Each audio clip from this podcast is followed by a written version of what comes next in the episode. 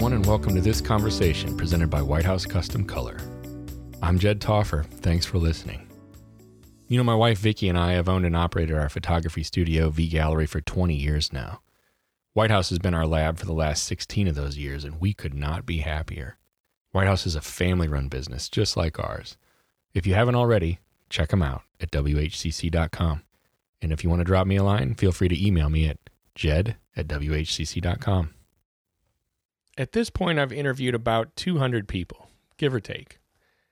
And everyone has their own unique story. Every person is unique. But every so often, I come across somebody that's like unique in being unique. And this was no exception. I just got done talking to a Navy SEAL. He's retired and he put together a photo book. It's called Uncommon Grit by Darren McBurnett, otherwise known as McBee. And it's awesome. This guy has stories and he's been through things that I, I don't know if I know anybody that rivals what he's accomplished and what he's been through.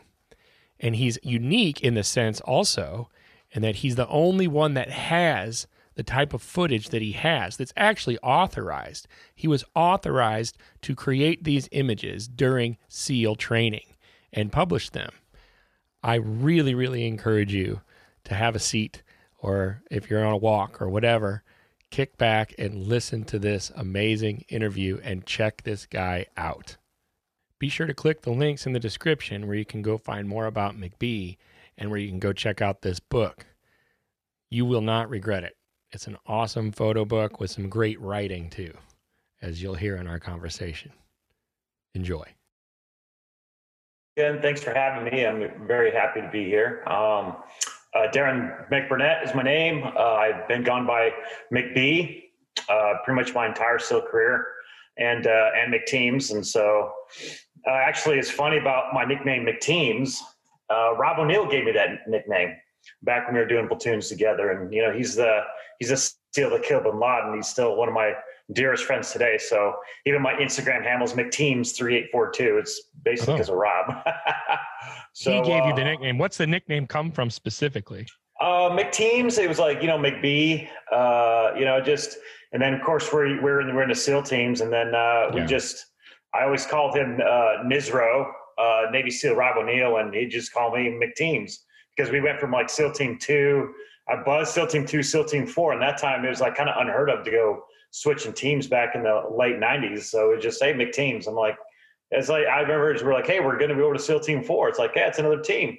What do you think of that, McTeams? and then we just kept is that, that going. A, is that a progression? Because aren't there like how many teams are there? Are there just different teams, or is it a progression in teams? Help me with oh, that. Oh, it's bit. yeah, it's uh, back and, and, early on. Uh, there's like a history of the SEAL teams, but uh, started out uh, with the NCDUs, the Scout Raiders, and World War II. Then that went that went to underwater demolition teams, and there's only two of them. There's a SEAL Team well, one and two. One was on the West Coast, and two was on the East Coast. And as okay uh, Vietnam went on, I think in the 80s, uh, uh, SEAL Team 3 was born. And then shortly after that, SEAL Team 4. And then shortly after that, SEAL Team 5, you know, then uh, SEAL Team 6. And then uh, SEAL Team, and then we had SEAL Team 8. Which, and so now we have on the West Coast, we have SEAL Team um, 1, 3, 5, and 7, and SEAL Team 17, which is a reservist SEAL team. And on the East Coast, we have two, four, eight, 10, uh, six, eight, and 10. And, uh, and that's how it breaks down. And the name and the, the numbers of each SEAL team back in like I would say back in my day, you know, right. they they right. all were uh, your area of operation. So your AOR. So SEAL Team Two was uh, uh, EUCOM, the EUCOM theater. So basically did everything in Europe. Like another example, SEAL Team Four was Southcom. So they did uh, all operations down in South America. And that's how each SEAL team is broken up. Like SEAL Team 3. So they're regional, right? Yeah. They're not, it's not a hierarchical structure. Oh, it's, uh, yeah, yeah, it's, nope. It's all um, area of operation, you know, and uh, SEAL Team 3 was CENTCOM, which is the Middle East. But as we progressed more in the 2000s and we, you know, start having uh, uh, the battle spaces is in Afghanistan, Iraq, a little after Kosovo, and then you know then Africa, and so then you you had six each SEAL team has six platoons, and so what we started doing was uh, your one platoon would go to your AOR, and the other five would would uh, divide up between uh, Afghanistan and Iraq. So that's all. So for SEAL Team Six is a name that that some people are familiar with, obviously because of what they accomplished with Bin Laden. So yeah. to to get to get this straight, they happened to get that call because that happened to be in their AOR. Is that right? Uh, no, SEAL Team Six is uh well, yeah, SEAL Team is what's called Development Group. And those are that was formed in the '80s by Dick Marcinko, and they were actually started out as a, a hostage rescue. Uh, believe it or not, oh. it's like they they highly trained for that. And then as you know, SEAL Team Six or Development Group started uh, um, developing, now they started doing a lot, a lot of other things that conventional SEAL teams didn't do, and so that's why when uh, you know the big missions like you know Bin Laden raid come up, you know SEAL Team Six because they're you know they're highly trained. Uh, they're more specialized trained than, than specialized. okay, right.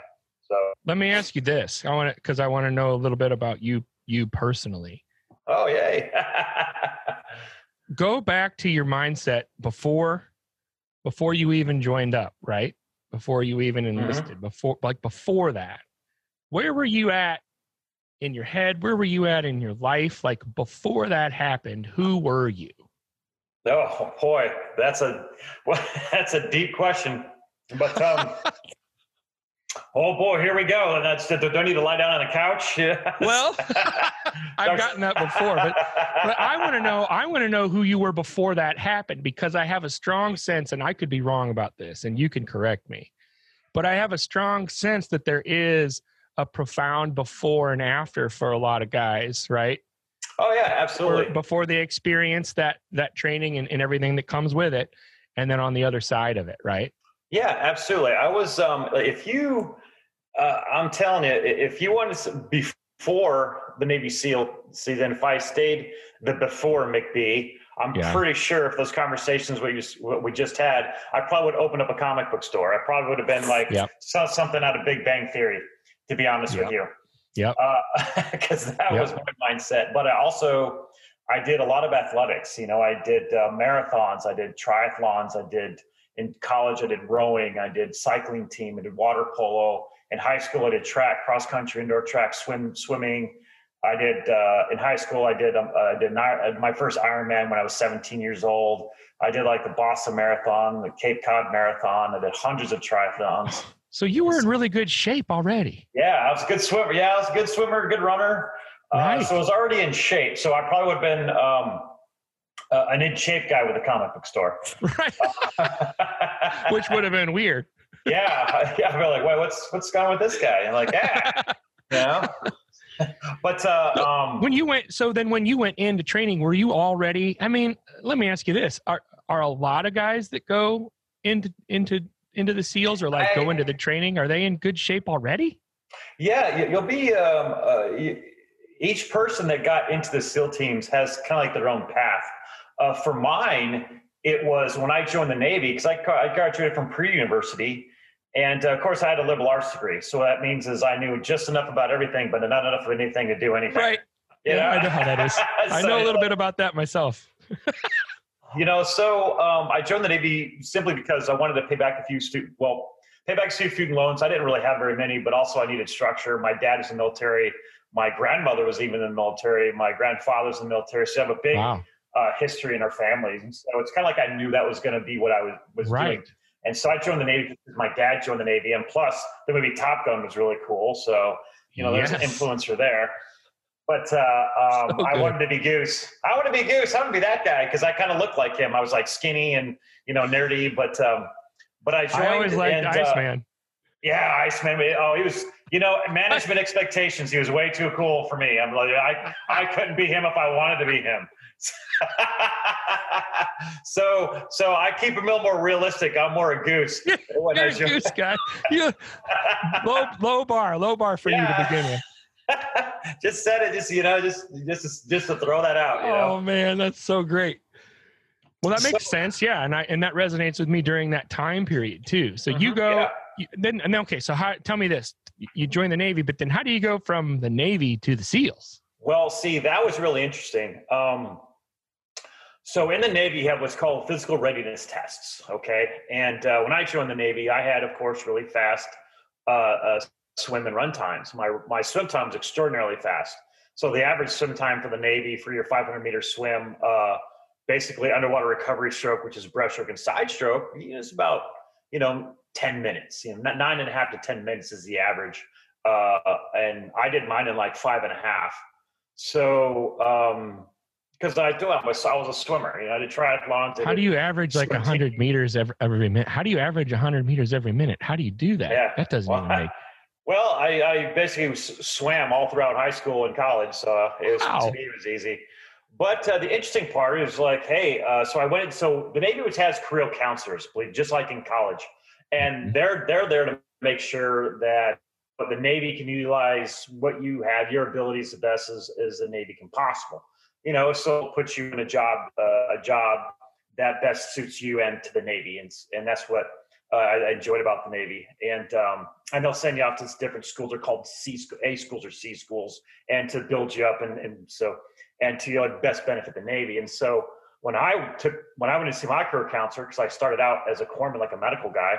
Um, yeah and they said, "Hey, you got really fast swim times." It's like, "Hey, we got a, a program you might like to try." And I was like, "What's that?" They're like, "They're called the SEAL teams." And of course, I giggled. I'm like, You right, know? right, right. it's like, right. no, that, that is like, doesn't that sound cute?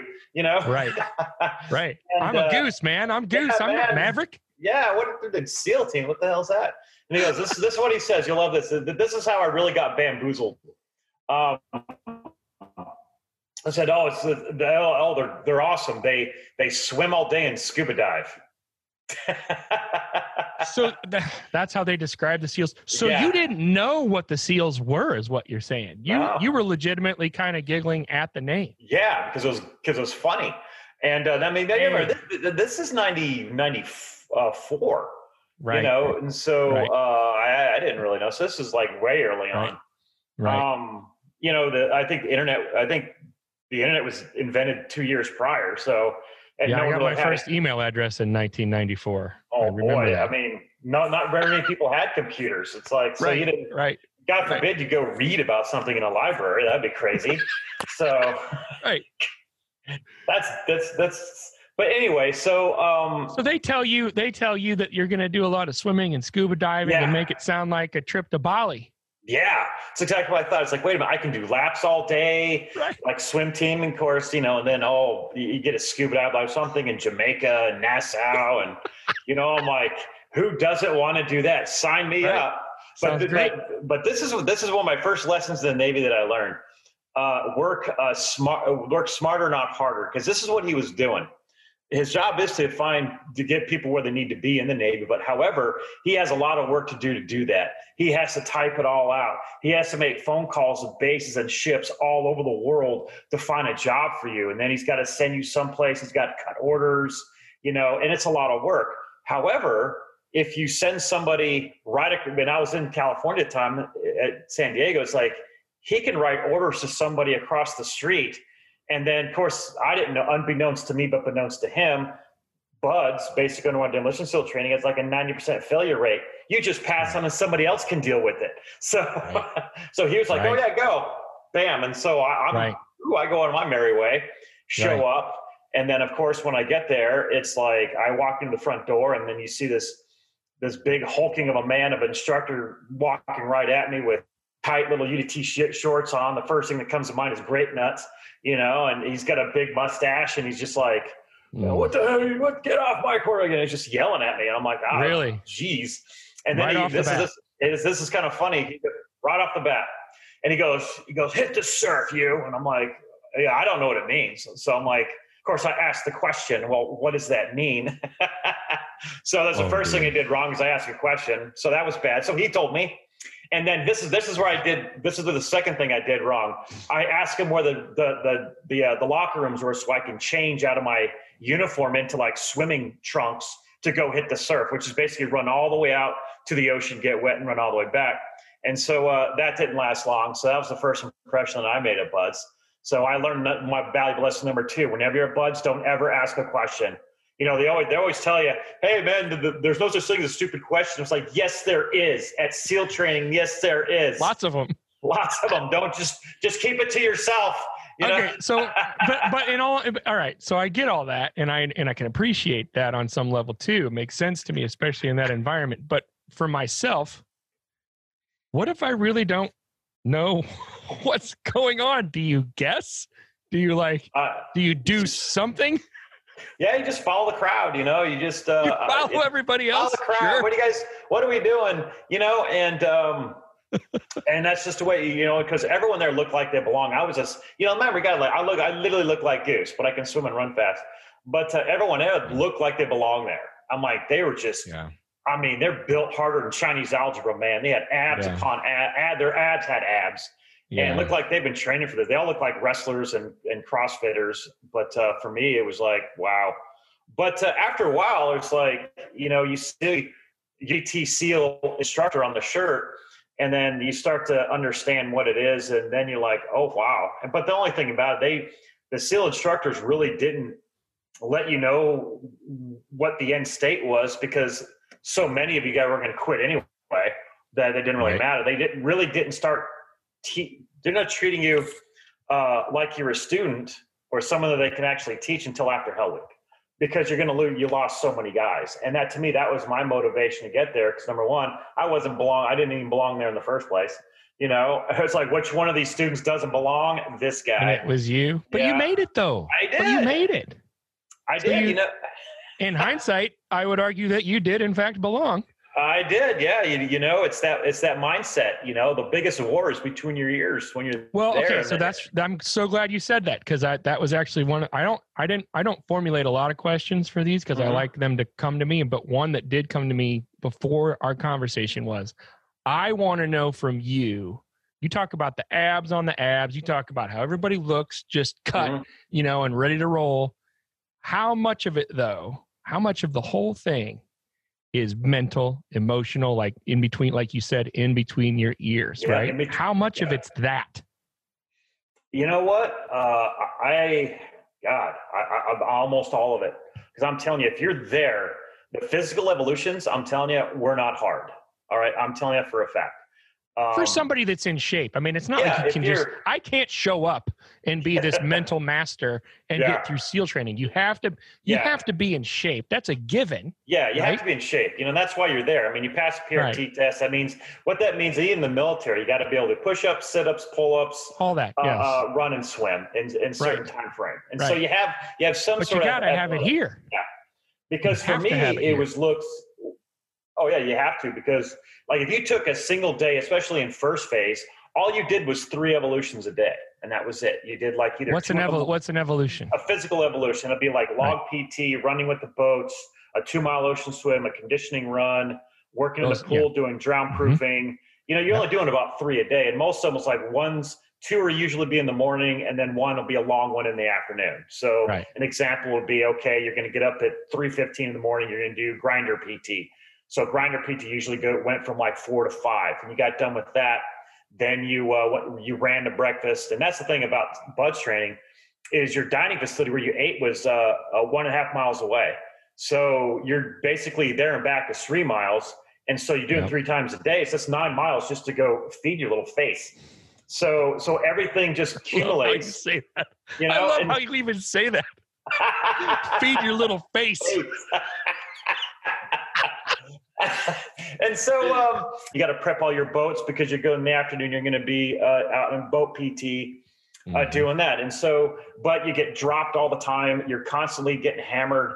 You know, do anything wrong, you you got to do. It's it's 20 simple push-ups, but you got to get your class together. You start learning teamwork, and then you're wet and sandy all day. You're shivering all day, and you're constantly moving all day long. And so there's no, you know, there, there's uh, uh, so physically you can do the evolutions, but it's everything in between, like shivering all day long. People hate being cold, and as soon as that sun starts to break and the the marine layer goes away, you start to warm up. You're right into the surf again, and so it's like you just it, it's all day. You just the one thing he's learned is being comfortable, being uncomfortable, and once you have that, and the second thing about that, uh, the second thing about the mentally what we talked about between your ears is once you started caring about the guy next to you because that's your boat crew and if you let them down then that's a chance for them to get hurt. And mm. uh, and that's where you stop thinking about yourself. You stop self-loathing. You stop what was me. You stop thinking about how cold you are because once you get into your own head and how miserable you are you you go away just like that so is that a big piece of it? You have to you have to somehow get to a point where you're overcoming the victim mentality. Yeah.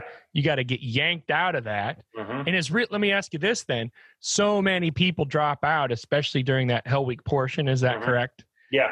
Is that are those guys essentially succumbing to that? They're not yeah. they're not making it past that piece right? Yeah absolutely. And even when i finished out my career as an instructor uh, you, you, everyone there is physically fit, so you can physically right. make it through. You know, but you you you you you make them miserable. Like you you're you're, you're for some reason they trained all along, but they never ran on sand before, and the sand gets to them. You know, right. the, the cold the cold gets to a lot of people, right. and they have they what's called they have a short focus. Okay, short focus. They're having a miserable evolution right now. Like let's say they're running with the boats in their heads uh, for three miles, which sucks you know, they, they'll get mentally into that and they'll think about how much it's, it's horrible. And then they'll think, then they'll think, oh, we got to do this again tomorrow and the next day. Yep. And then that's what really compounds that. And so you just got to take it one evolution at a time, one meal at a time, and then, you know, one boat at a time with your guys. And then that, that's what got me is like all these, all we talk, all these icemen were quitting mm. and Goose was still here. You know, it's like, how is this possible? Yes. No. So it's, good. So good because yeah. because Goose has it up here. He does. And it's like it's almost like when, when my graduation film from BUD/S, hey, there's two O's in Goose. There it is. There's two O's, you know? So yes. um so that's good. uh and then and then of course Hell Week you, you, you lose a lot of guys in the beginning and then uh, and then you lose the rest of them in Hell Week. And then like I said, we started with like 187 and we ended up getting through Hell Week with like 23 and then uh, we finished out first phase and went into second phase. And then we started diving, thank God. I was like, well, right. about time we get to the part that I was juked into. That you're excited about, right? Yeah, and they made that miserable too. So how many how many people made it out? Uh, our graduating class, I think, had like 34 total. Um, yeah. And so yeah. the the average graduating class is image between you can you can say an average is 30. That's and, yeah. and then the average class starts with about 180. So, and there's only six classes a year, and, and it, uh, all it is, yeah, it's the toughest military training world for a reason. But you can get through it if you just understand. Just you got to find that comfort. You can't accomplish anything in the comfort zone, right? That's number one. But number two, when you're miserable, find way make miserable your comfort zone, and then you can start uh, pushing through. Make, wow. well, I, I, I get it. I mean, it makes sense to me. There's there's there's logic there that that that I can put together, but I've never, you know, I've just never been under those circumstances, and uh, it's hard for me to imagine. So I'm looking through your book. i I want to transition a little bit to your book. Oh, now. cool. I'm I'm looking through your book. You you. And, and I know it's a book on photography, but you wrote a lot in this book too, especially at the beginning. And I'm looking through the photographs, and my son, he's seven, he comes up beside me and he's looking at the pictures, and he, we're both marveling at these images. They're beautiful. And he says, he says, Dad, what is that? I said, These are the Navy SEALs, and I'm gonna get, I'm gonna get to talk to one of these guys. And he's like, they look really strong. And I said, they, they are very strong. he's, all, he's all about his six pack right now. He has a six pack and he likes oh. to brag oh. about his six pack. He's like, Dad, you know a lot of guys with a six pack? I said, I not know a lot of guys. He goes, Do you know any seven year olds with a six pack? I got one. He there likes to go. he likes to tell me all about it. Anyway, he's looking and he says, Do they have to get in the really cold water, Dad? And I said, Oh yeah, oh, yeah. they got to do a lot more than that. And then we flip to the page where the feet are in the water yes, for the do. for the drowning, the drown proofing. And he said, "What is that, Dad?" Mm-hmm. And I said, and, and this is I like how you set this up. This was so genius, I think. So in all of your images, you have like a little code, a little yeah. two-letter code that shows what part of the training that image was taken from. And I look down and it says DP. I was like, well, that says DP. So we flip over and I was like, oh, that's drown proofing. yeah. His eyes get really big, you know, and my eyes are really big. And so I want I just wanted to okay, I just wanted to read because you're actually a really good writer too. That's what that's oh, what struck you. me. Thank you that, very much. Is how is how well you wrote. And so I, I wanted to read this very first part from drown proofing because you can go through the beginning of the book and see these different sections, right? Yeah. And drown proofing, the first paragraph says, I always thought the name drown proofing missed the mark on what the training evolution really is. I believe it should be called panic proofing. Nothing brings out panic in people quite like the removal of air from the equation. All you have to do is swim 100 meters, float for five minutes, bob for five minutes, bob in between tasks, do a front flip and back flip, then retrieve your mask from the bottom of the pool. All with your hands tied behind your back and your feet tied together in nine feet of water. Simple. Hey.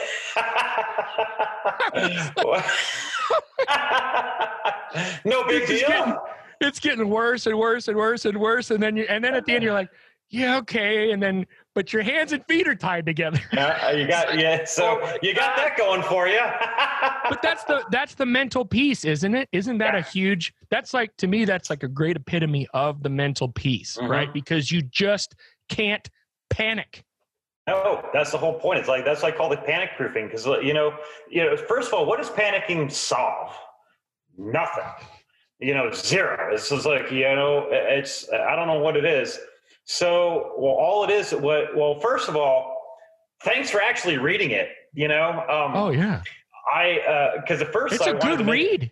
It's a good you. read. Like the book is a beautiful. There's no question. Your images are striking, and I and I just kept looking through them and just watch, like looking at each one and kind of immersing in each one. But I started reading it, and then I was like, "There's a lot of great written content in this book as well." Thank you. Uh, you know what? You're the first one to actually say that. The well, first ridiculous. one. Everyone it's like should be. I, I'm I'm not kidding you, man. I like you know the, the whole book was going to start out just like my Instagram. It was just going to be you know, a picture with a little blurb, yep. you know, and that's yep. what we kind of went with.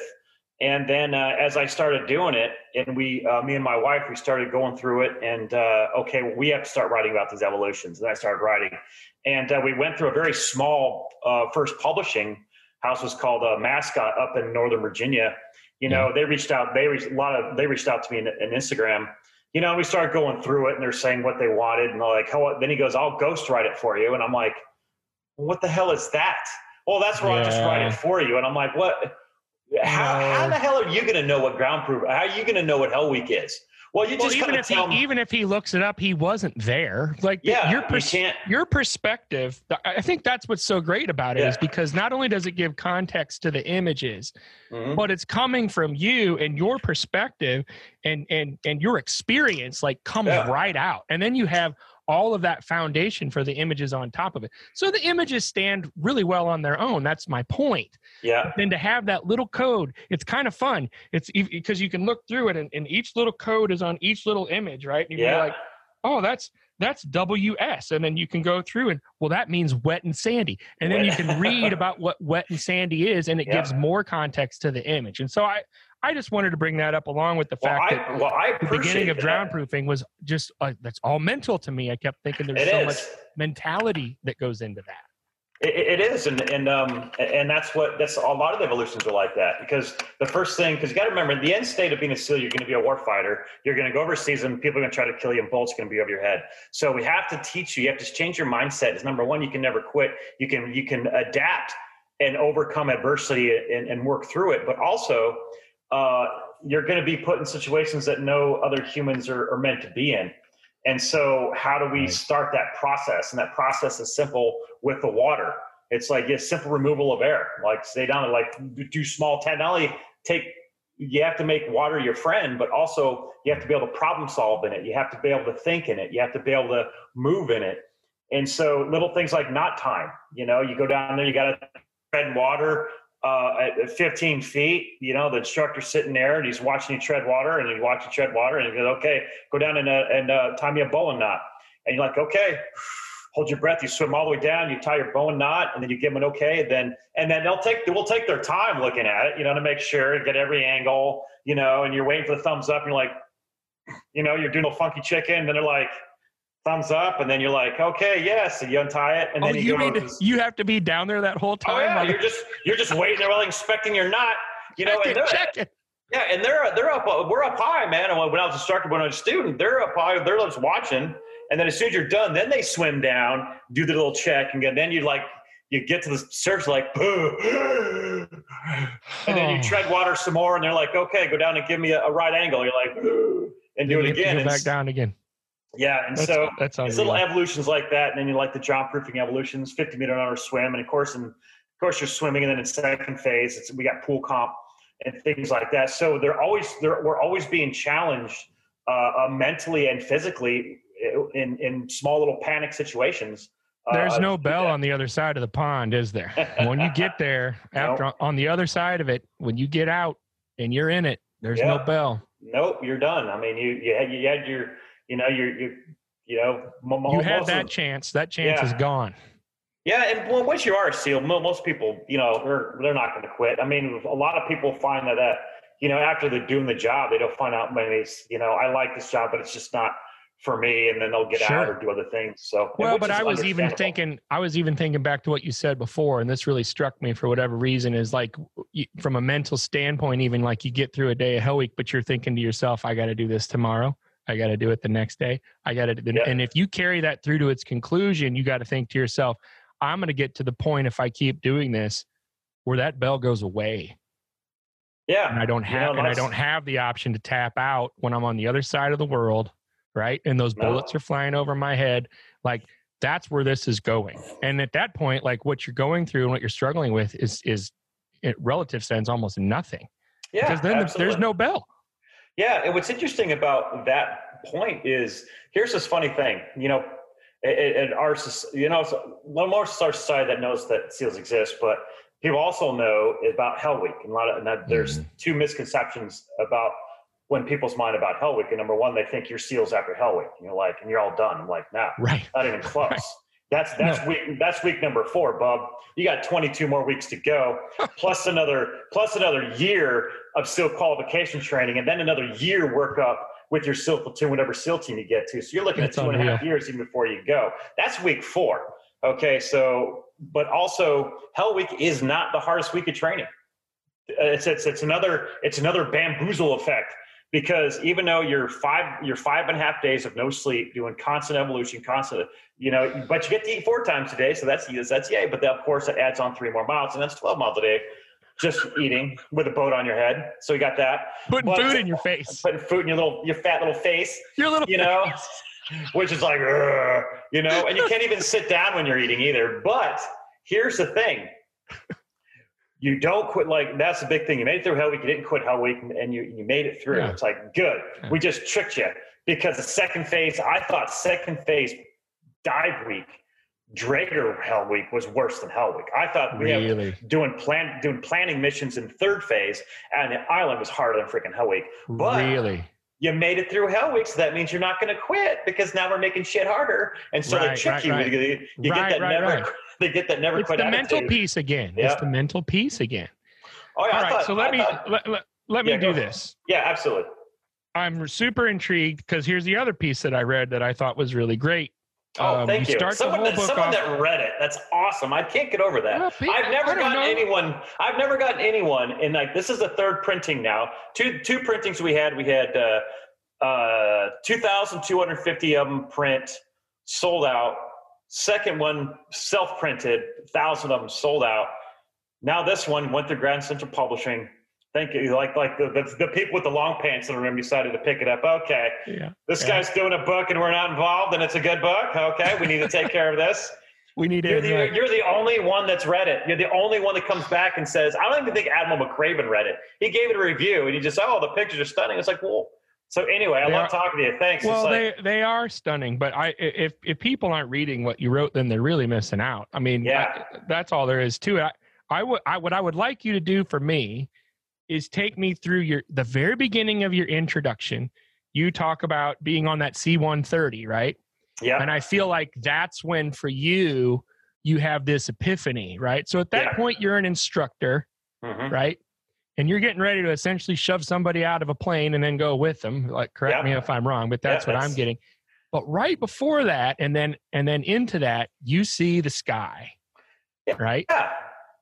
hmm What what happened then like was that is that really like in your mind when things started to transition and you started to think i need to capture this like i need to i need to make this so that other people can see it through my eyes and get a sense of what Yeah. this is. Absolutely, you're you're 100 percent correct. It's, it's exactly what happened.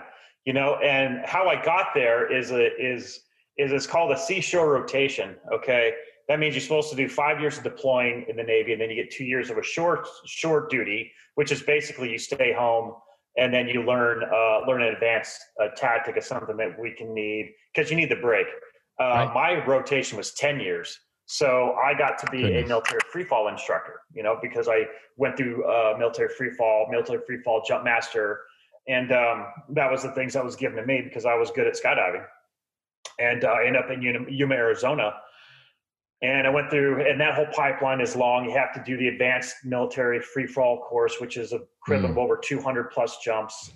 You know, and then then you get to be instructor on the floor for another year teaching students because you know you're you're jumping out of the airplane. You have to be proficient, and you have to be able to fly. You have to be able to think while you're flying to make take care of the Mhm. student. Anyway, Mhm. it was all that and so um, at that point um, you know i've already you know i'm already uh, a basic parachutist military free fall advanced military free fall at that point i did, ended up being military free fall instructor and a military free fall instructor evaluator and then i started shooting video i was a video guy because it's the only way you're going to learn in free fall is you as a guy is your instructor you- you're flying the instructor's above you and then you're above the instructor videoing everything because when they get down on the ground if they're going to your instructors going to tell you, hey, you need to bend your knees.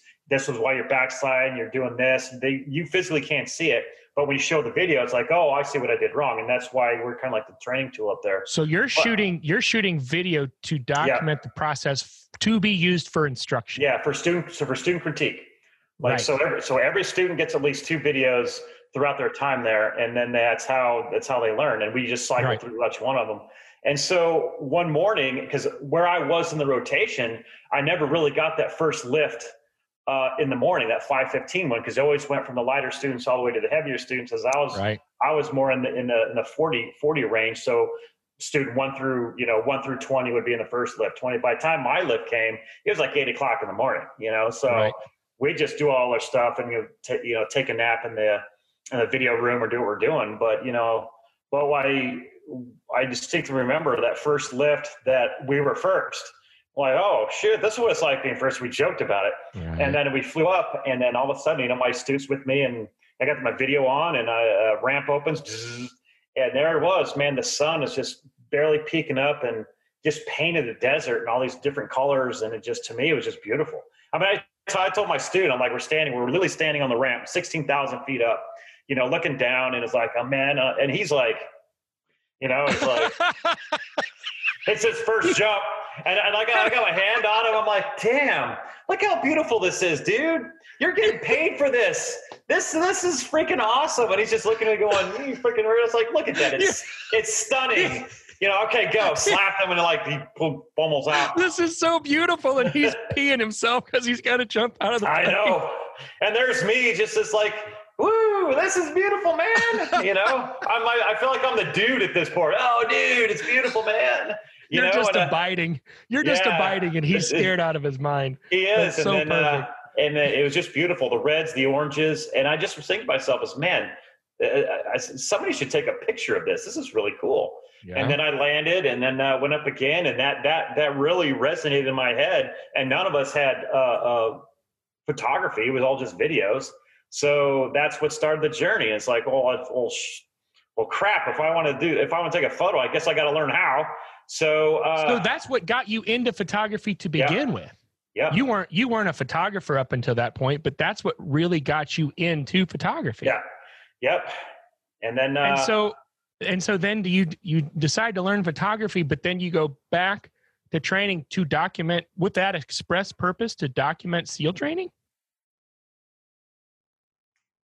No, um, there's there's a there's a big long gap in there. Um, Oh, there's a gap. uh, tell me uh, about the that was the end state. Yeah, there's a huge gap because that that that gap that gap that was 2007. This the BUD/S Photography 2016. So that's Oh. a huge gap in What- there. So um, what happened in there? Yeah. Oh, I had to go back to being a SEAL. I had to deploy again. I had to For you know, real? The multiple, mul- yeah, multiple deployments. I mean, it was so that out of out of the Yuma was only three years. And so then I had from there I went to a, a, a joint task force out in the Middle East, and I was there for like uh, two years, and then yeah. then from then I there I deployed with SEAL Team One, Three, and Five. Came back, then I did uh, another SEAL deployment, which is like two years with SEAL Team Three. But I kept photography going. But I learned photography out in Yuma, and I was self-taught. Now, this is something interesting. You'll you'll like this. This is this is how I, I uh, uh, learned photography is is I started googling it. So I googled photography and digital photography come up and how cameras and so it's like so I'm taking notes right I'm writing down okay digital what what there's no film it's digital what does that mean you know and yeah. uh, and I'm, I'm doing all this and finally but but every article that I had that I read about photography and what it is always said, well, in the digital dark room, you'll be doing this. And I was like, mm. well, well, crap. Now I got to learn, now learn that. What's the hell's that? Mm-hmm. You know? And mm-hmm. so, um, so this is months. I mean, this took months to do. And yep. so I'm still Sky, still instructor, still videoing everything, but I'm learning photography in the end. And then I, then I'll, I'll like, you know, at that point I had, uh, I was married, I was, I was, I had, um, I was married with children. I was actually unhappily married with kids. That means I was broke.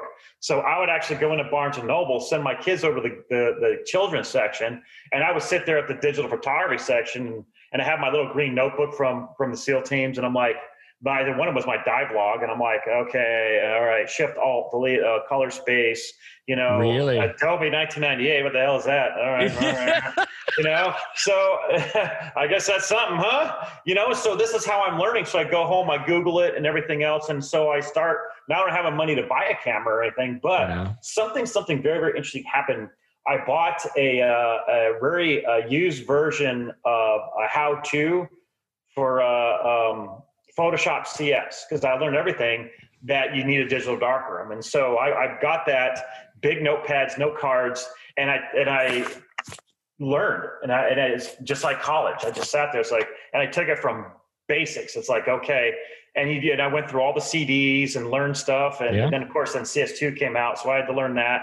And oh, then wow. so remember, I learned I learned how to digitally edit a photo before I even took a photo, but I learned backwards. So yeah. I, am learning what histograms are. I'm learning what color spaces. I'm learning uh, wow. the numbers. I'm learning uh, resolution. I'm learning size. I'm like, like to be, you know, when I first got my camera, I knew I knew what a histogram was. I can look outside and I knew what the highlights were. I knew what the shadows were. I knew that it's like numerically I can see the numbers because right. that's what I was used to learning for like five months was that. Right. So I finally got my first Canon uh, 20D, I believe, no, yeah. uh, 30D you know, of course, I drilled it onto the helmet, bite plates, everything else, set it, and I was, you know, of course, that point I learned it's like I'm skydiving, so I'm putting the thing on TV, you know, because I want my I want my uh, shutter to stay at, a minimum uh, 500 or 800, sure.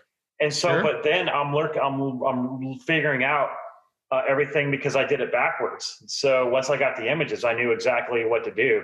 So it's it, that was actually good that I learned it backwards and so then that's what made the digital the uh, editing process a lot easier for me i think. It worked for you. It worked for you and yeah. it made sense for you actually yeah. in hindsight even to do it that way. Yeah and i think most photographers i think when people start photography nowadays they do these they'll buy the camera first look at the back of the lcd screen like oh look at that freaking awesome you know everybody then, everybody buys the camera first. Yeah. that's what they're all excited about is the camera.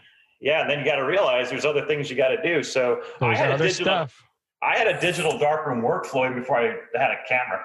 So, um, but anyway, so that's that's how I learned. And of course, my first shots were all in air photography, all a skydive photography with the reds, and I finally got the the photography that I wanted. But uh, but anyway, I had to share that with you. I know it was long and drawn out, but that's how I started. And then it's very uh, interesting, actually.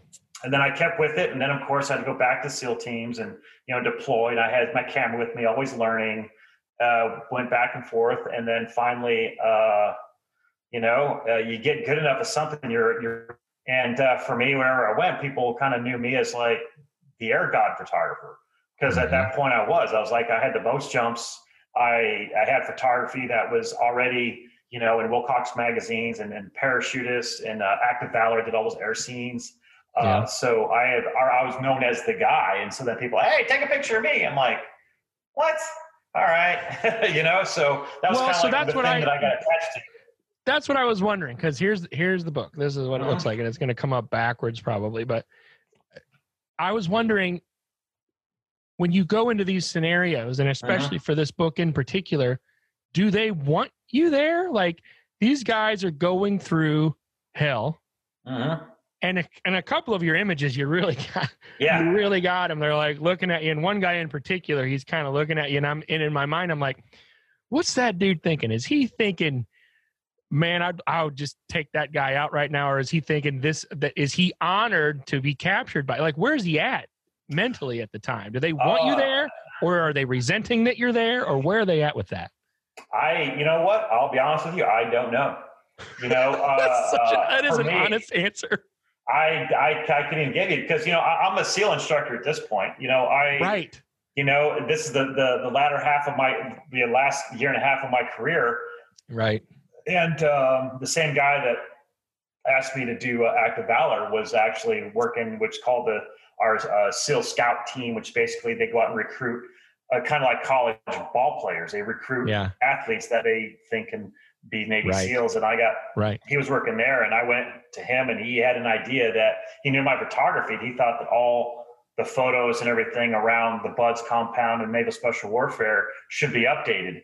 And uh, he liked my style. And I'm like, yeah, man, I'll do that. I don't, that's fine with me. So, you know, and then when we started doing it, you know, we'd show up in a big truck with SEAL Scout on the side. I had my SEAL instructor shirt on and, you know, I'm a SEAL, so no one's going to like, you know, none of the students, they don't, they don't freaking know any better. And so, uh, and that's how that whole process started. And a lot of them are like in your face, but that I know the one you're talking about is I actually had 100 to 400, like, zip. but Oh, I you tried, yeah, I tried to be out of the way as much as possible. sure? Um, that makes sense. but it was it was command initially. It was a big command thing. So it was, it was leadership that had really really good initiative and and, and good um, good vision. And Yeah. It was a lot of fun to do. But I but for the most part, I tried to stay out of the way. Like a lot of them in the water, I'll be with them. A lot of the the the uh, the log PT that happens all the time, I'll kind of be offset a little bit.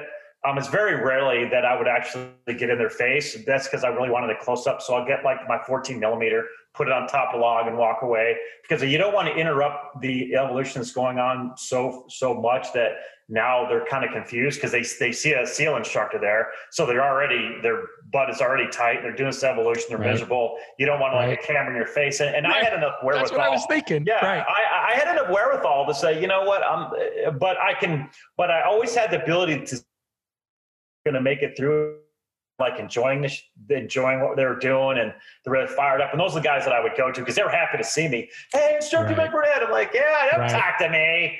You know, I'm like, but, you know, ah, you know, so I was still trying to be mean. You're like, ah, but I was, I was goose, man. I wasn't a mean instructor. I was like, you know, you know, like you get the instructors, they're like, "Ah, go hit the surf, yeah, you know, yelling at them, everything else. And, Well, but let me ask you that piece too, because I'm interested about that.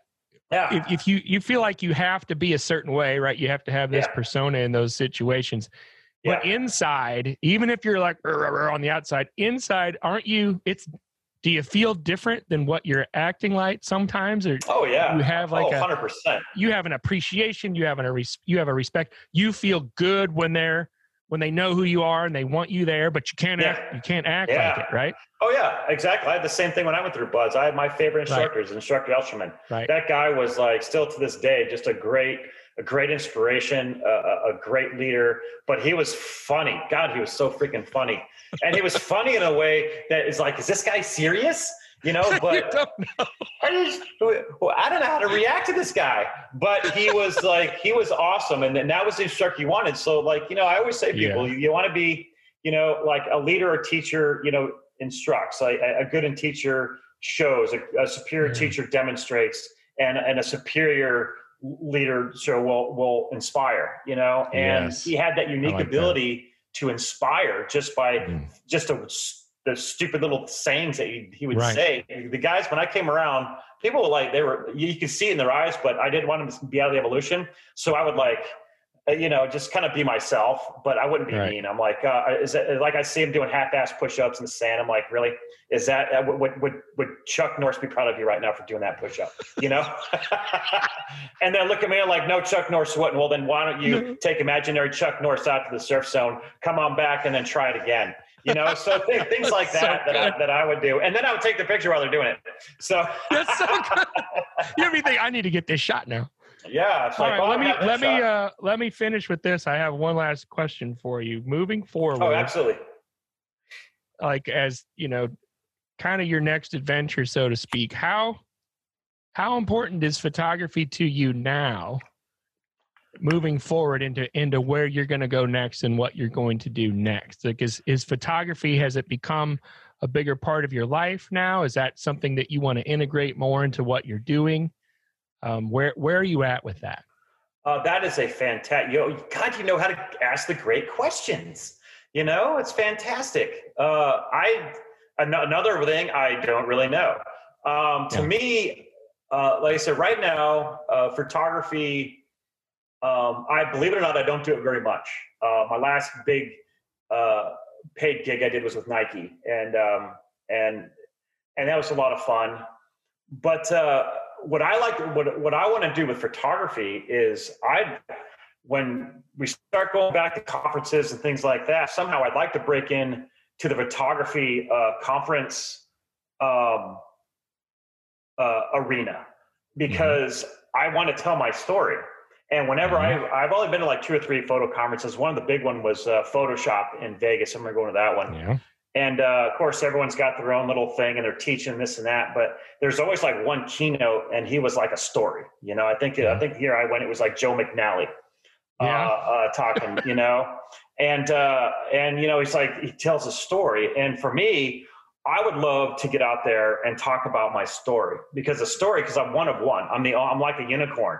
It's like all You the time. It's like I'm the only a Navy SEAL to ever photograph or authorized photographer SEAL training. Only one to start photographing in the air. Went to the SEAL training. The only one to have a book out that has this that's authorized, documented, and no one has that. But the journey to that point, even learning photography, learning in there, and I have the videos. I have like like I even had it all written out of how I would um, how my mindset of a Navy SEAL. Uh, how I did photography too. So Right. like, like big thing is like uh, taking care of your gear that'll take care of you. When you're overseas, you got to take care of your gear. You got to take care of your body armor, everything else. You know, and the same thing with photography. You got to take care of your gear because if you're making a living at it, then you know you have to take care of it. And this is how I took care of it. Another aspect is don't get highly involved with with emotion. Don't let emotion take over. You know, and I've, I've seen that before, especially when we're doing missions. We get hyped to get emotion, but also in the photography realm, I've physically seen. I've done it myself you're just you're you're you're getting emotional trying to get this shot and then all of a sudden you lose focus and it's attention to detail and you end up screwing stuff up. You know little things like that that i that i've really put together and i'd like to tell the story. I think the story people would gravitate to because it's a very very unique story. Nobody has it. And then it's just something that will inspire people. It's like hey no matter what you're doing you know uh, here's the guidelines that i had that i went by. If you could take something away and make a difference with it then i think that's uh, that's what i'd like to do I would Uh, highly encourage you to pursue that and to pursue more writing too. I, I did like the writing. The writing was fun, man. I, I, I but thank you. Appreciate that.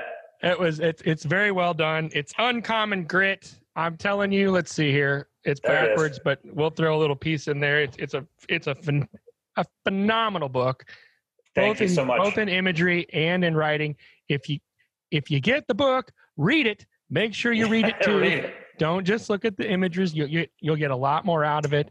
Uh, McBee, I really appreciate your time. Thank you for doing this with me. And I look forward to being in one of your first convention seminars as I sit there and listen to you tell your story. Thank you so much for having me. You know, people can get the book uncommongritbook.com. Uh, Yes. They can go to my um, uh, my Instagram, which started the whole thing, McTeams3842. I don't know if you want to put that up somewhere. We But, will. We will put all that stuff up. but I appreciate your time, man. I mean, this is this this whole thing has been really really cool, and I get to talk about photography for a change, which is really exciting. But thank you so much, and thank you for having me. It's been a great time. Thanks, man. Have a wonderful day.